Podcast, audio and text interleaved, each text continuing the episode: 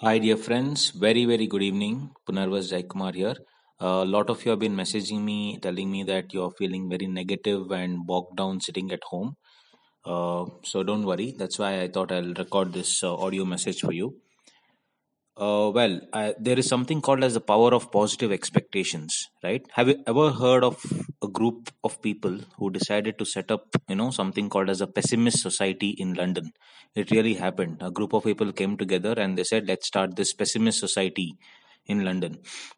It was really a trend setting idea, and all the pessimists in the neighborhood agreed to meet the following Sunday to set up the association.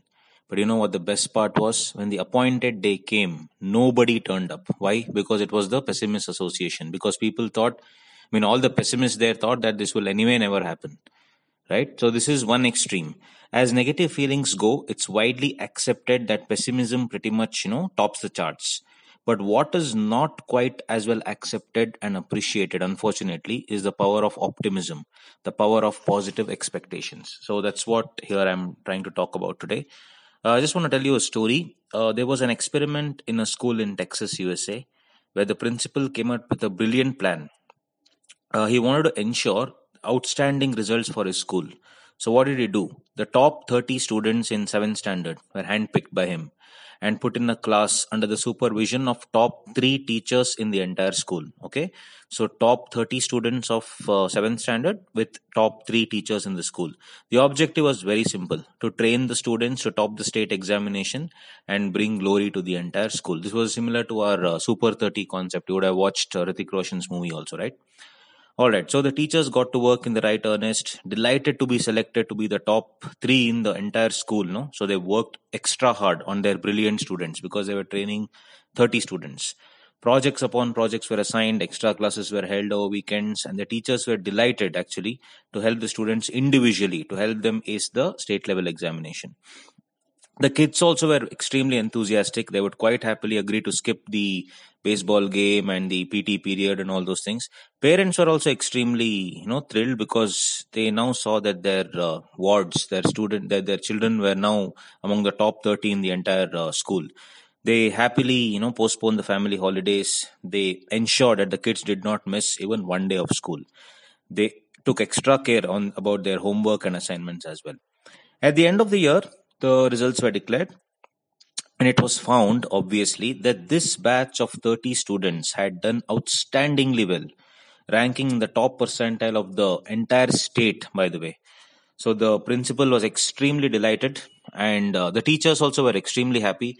But you know they said that no no credit doesn't come to me. Credit goes to the students only. And the students were like no no credit goes to our teachers. It was like that but now, guys, the best part of the story. The principal then revealed the secret. Mind you, this is a true story, by the way.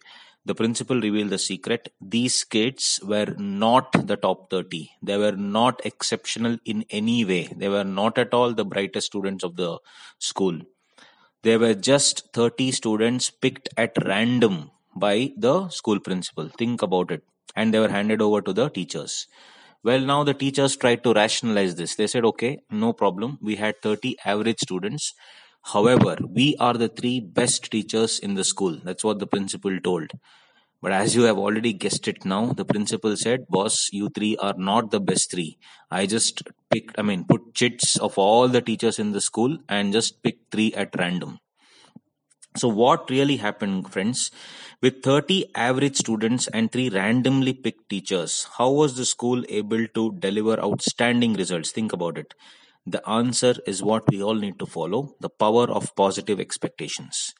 The teachers, sensing that their special status had come now and their expectations from them, worked extra hard. They worked longer hours, better preparation, more projects they also saw there's you know sparks of genius in their students and worked harder to help them shine brighter.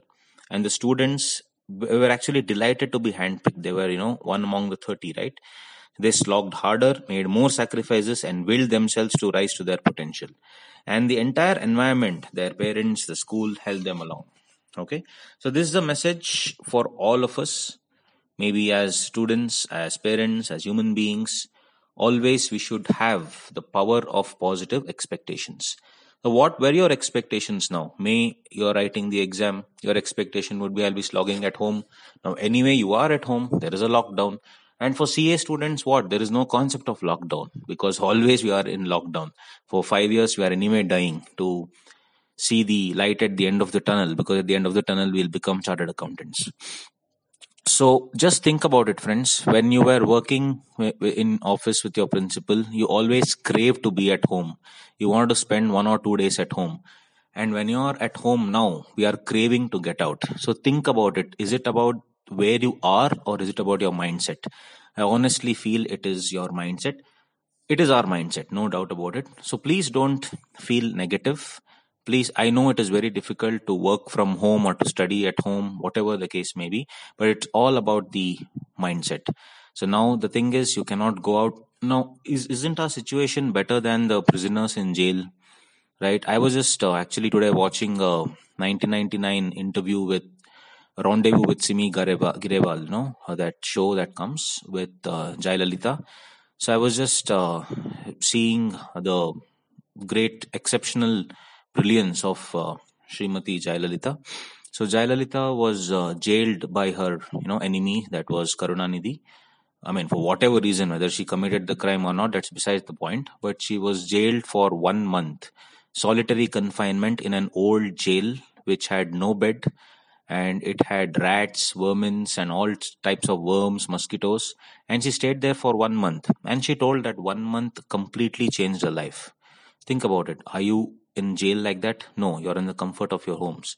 Today i was just reading the newspaper that you know around uh, 500 migrants are stuck in uh, west bengal railway station. They don't know where to go because everything has been suspended. They have no money no food. So are you one of them? No. So we are in the comfort of our home but still we feel you know that we are imprisoned we are jailed it's all in the mind. So the power of positive thinking will really help. So i would really implore all of you to just start studying now. Try to study as much as possible. I mean spend time with your loved ones spend time with family. I'm i'm sure you know your parents are very happy with you staying at home. Try to study as much as possible. Try to take breaks as well. Don't only keep studying and please do not worry about whether the exam is going to get postponed or not. That is immaterial. Your job is assume that the exam is in may and please study. But please think about it. You may be that one student in that average class and all of your trainers including me can be that one average teacher who was handpicked. But at the end of the day because of the work done by everyone including you you became the best so the power of positive expectations go a long way in helping us, dear friends. Please take care, right? I just want to share this with you. I'll uh, keep sharing these uh, positive thoughts on this group so that you can just listen to it whenever you feel like it. If you don't feel like listening, it's absolutely fine, right? But if you feel like listening to it, you can listen to it probably before going to sleep or something like that so that it'll help you. All the best, guys. Take care.